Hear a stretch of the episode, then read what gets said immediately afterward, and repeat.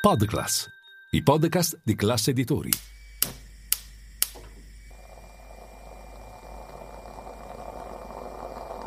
Buongiorno dal gruppo Classe Editori. Io sono Massimo Brugnone, oggi è giovedì 20 aprile e queste sono notizie a colazione, quelle di cui hai bisogno per iniziare al meglio la tua giornata.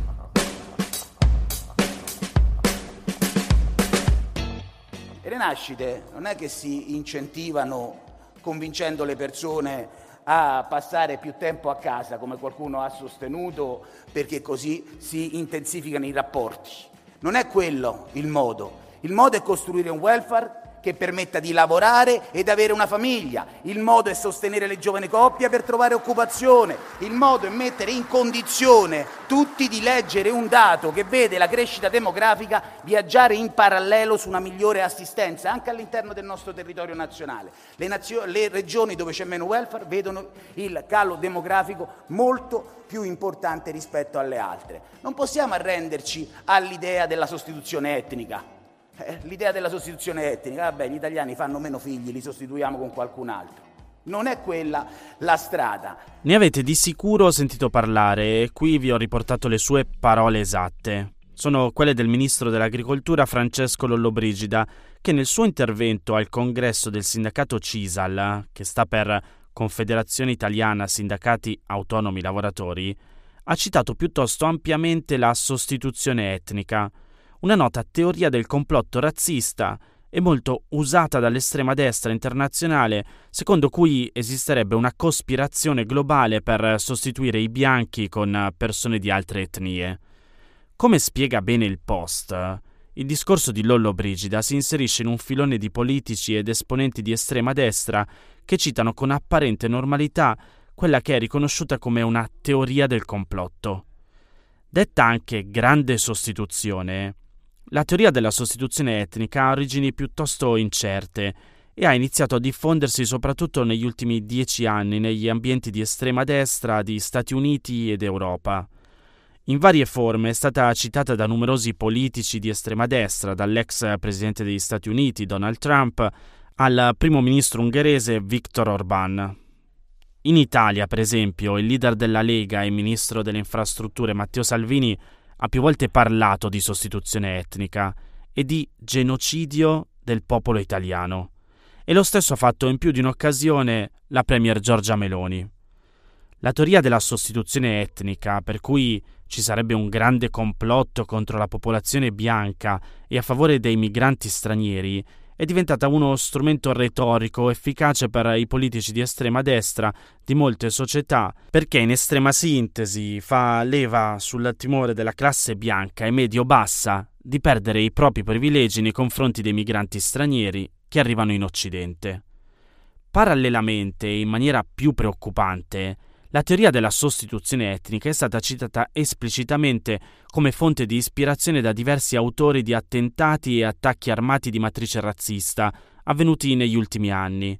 Tra questi, e sono soltanto alcuni esempi, c'era stato il responsabile della strage di Oslo a Utoya in Norvegia nel 2011, che uccise 77 persone quello dell'attentato della sinagoga di Pittsburgh negli Stati Uniti nel 2018, in cui furono uccise 11 persone, quello dell'attentato di Christchurch in Nuova Zelanda del 2019, in cui morirono 49 persone, e quello dell'attentato di Buffalo negli Stati Uniti del maggio 2022, in cui i morti furono 10.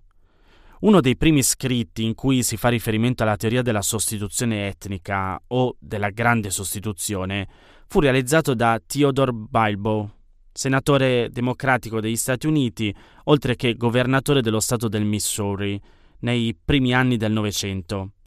Nel libro intitolato Scegliete, separati o bastardi, Bilbo o Bilbo, questa non la so, in questo pezzo ci sono diversi nomi e cognomi stranieri che pronuncerò di sicuro in modo sbagliato, comunque sosteneva la superiorità della razza bianca caucasica che reputava in pericolo a causa degli incroci con altre razze.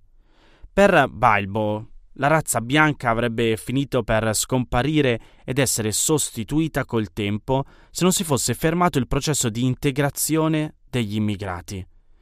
Nonostante una certa diffusione negli ambienti dell'America razzista del secondo dopoguerra, non fu però il libro di Balbo a promuovere più di tutti la sostituzione etnica, bensì due romanzi. Il primo intitolato Il campo dei santi fu scritto dal francese Jean Respaul, Jean Respail, Jean Respaul, insomma, nel 1973. È un romanzo che racconta un futuro dispotico in cui l'Europa sarà invasa da parte di popolazioni provenienti dall'India, descritte come incivili e inferiori, che porteranno all'annientamento dei popoli europei. Il secondo si intitola invece The Turner Diaries. Fu scritto dall'americano William Luther Pierce nel 1978.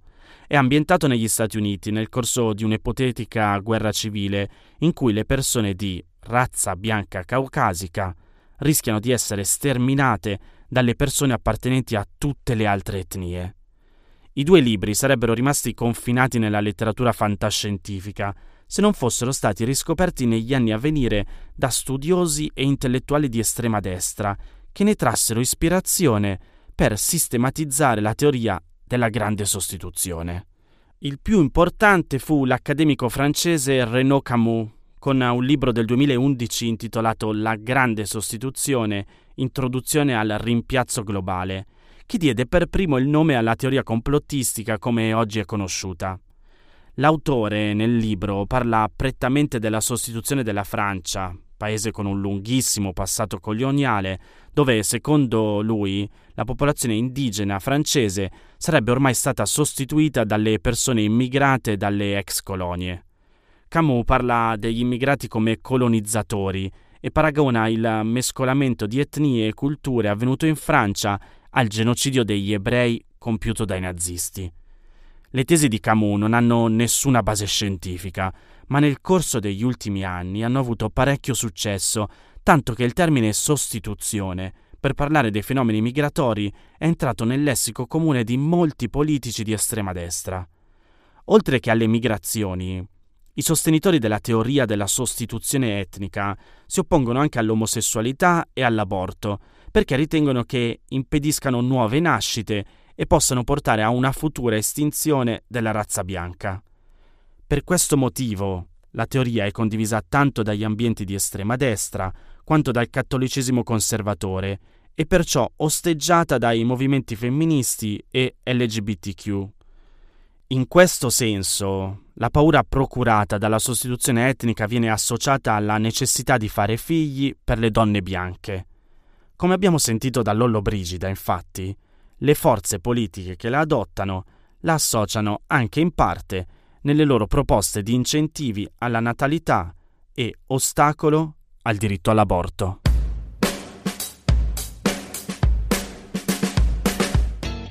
Sono andato un po' lungo con la prima notizia, quindi oggi tagliamo a due. Mi sembrava utile approfondirla. A questo punto però rimango sul tema demografico con uno sguardo internazionale. Anna Di Rocco ha riportato su MF Dow Jones le stime aggiornate dell'ONU che prevedono un netto aumento della popolazione indiana entro la metà del 2023, con l'India che supererà di quasi 3 milioni di persone la Cina, diventando così il paese più popoloso al mondo. Chissà che avrà pensato Lollo Brigida leggendo oggi questa notizia. Questo era un mio inciso. Vado avanti con l'articolo di MF Dow Jones che dice che lo studio dell'ONU evidenzia i cambiamenti demografici che stanno ridisegnando il mondo.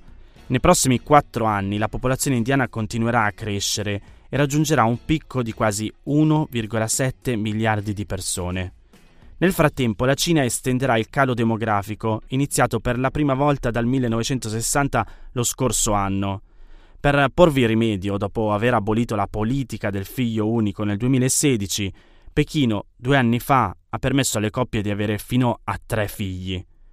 Più in generale, comunque, l'UNFPA, che è l'acronimo inglese, quindi andrebbe detto UNFPA, comunque è l'acronimo inglese di Fondo delle Nazioni Unite per la Popolazione, registra un rallentamento della crescita della popolazione a livello globale, con solo otto paesi eccezione, che rappresentano la metà dell'incremento previsto entro il 2050 sono la Repubblica Democratica del Congo, l'Egitto, l'Etiopia, l'India, la Nigeria, il Pakistan, le Filippine e la Tanzania.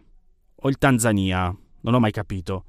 Comunque, tornando all'India, le centinaia di milioni di giovani che diventeranno la nuova forza lavoro rappresentano sia un'opportunità sia una sfida. Gli economisti parlano di dividendo demografico, una finestra unica che di solito dura qualche decennio, in cui un paese ha un numero di persone in età lavorativa di gran lunga superiore a quello dei giovani e degli anziani a carico, che comporta un potenziale aumento della crescita. Questa finestra si chiude quando la popolazione si ingrigisce e i costi per le spese mediche dei non autosufficienti aumentano. Il dividendo demografico ha contribuito ad alimentare l'ascesa economica della Cina, con milioni di lavoratori che sono entrati nelle fabbriche e hanno trasformato il paese nella base manifatturiera del mondo. Ma non c'è garanzia di successo. Ad esempio, alcuni paesi dell'America Latina con popolazioni giovani hanno visto la crescita rallentare a causa della difficoltà di creare un numero sufficiente di posti lavoro. L'India però ha molti vantaggi. Il bacino di giovani indiani, con 610 milioni di persone di età inferiore ai 25 anni, sta crescendo proprio mentre svariate aziende straniere cercano di espandere le proprie attività al di fuori della Cina, in paesi con manodopera più economica. E, per tenere il passo, Nuova Delhi sta potenziando le infrastrutture indiane costruendo aeroporti e strade. Le stime dell'UNFPA, della UNFPA per la popolazione indiana, si basano sull'ultimo censimento disponibile risalente al 2011, poiché l'ultimo previsto nel 2021 era stato posticipato a causa della pandemia da Covid-19. Nel paese l'aspettativa di vita è di circa 73 anni, ma la maggior parte della popolazione indiana, al momento, ne ha meno di 30, mentre un nucleo familiare standard è composto da 4 membri.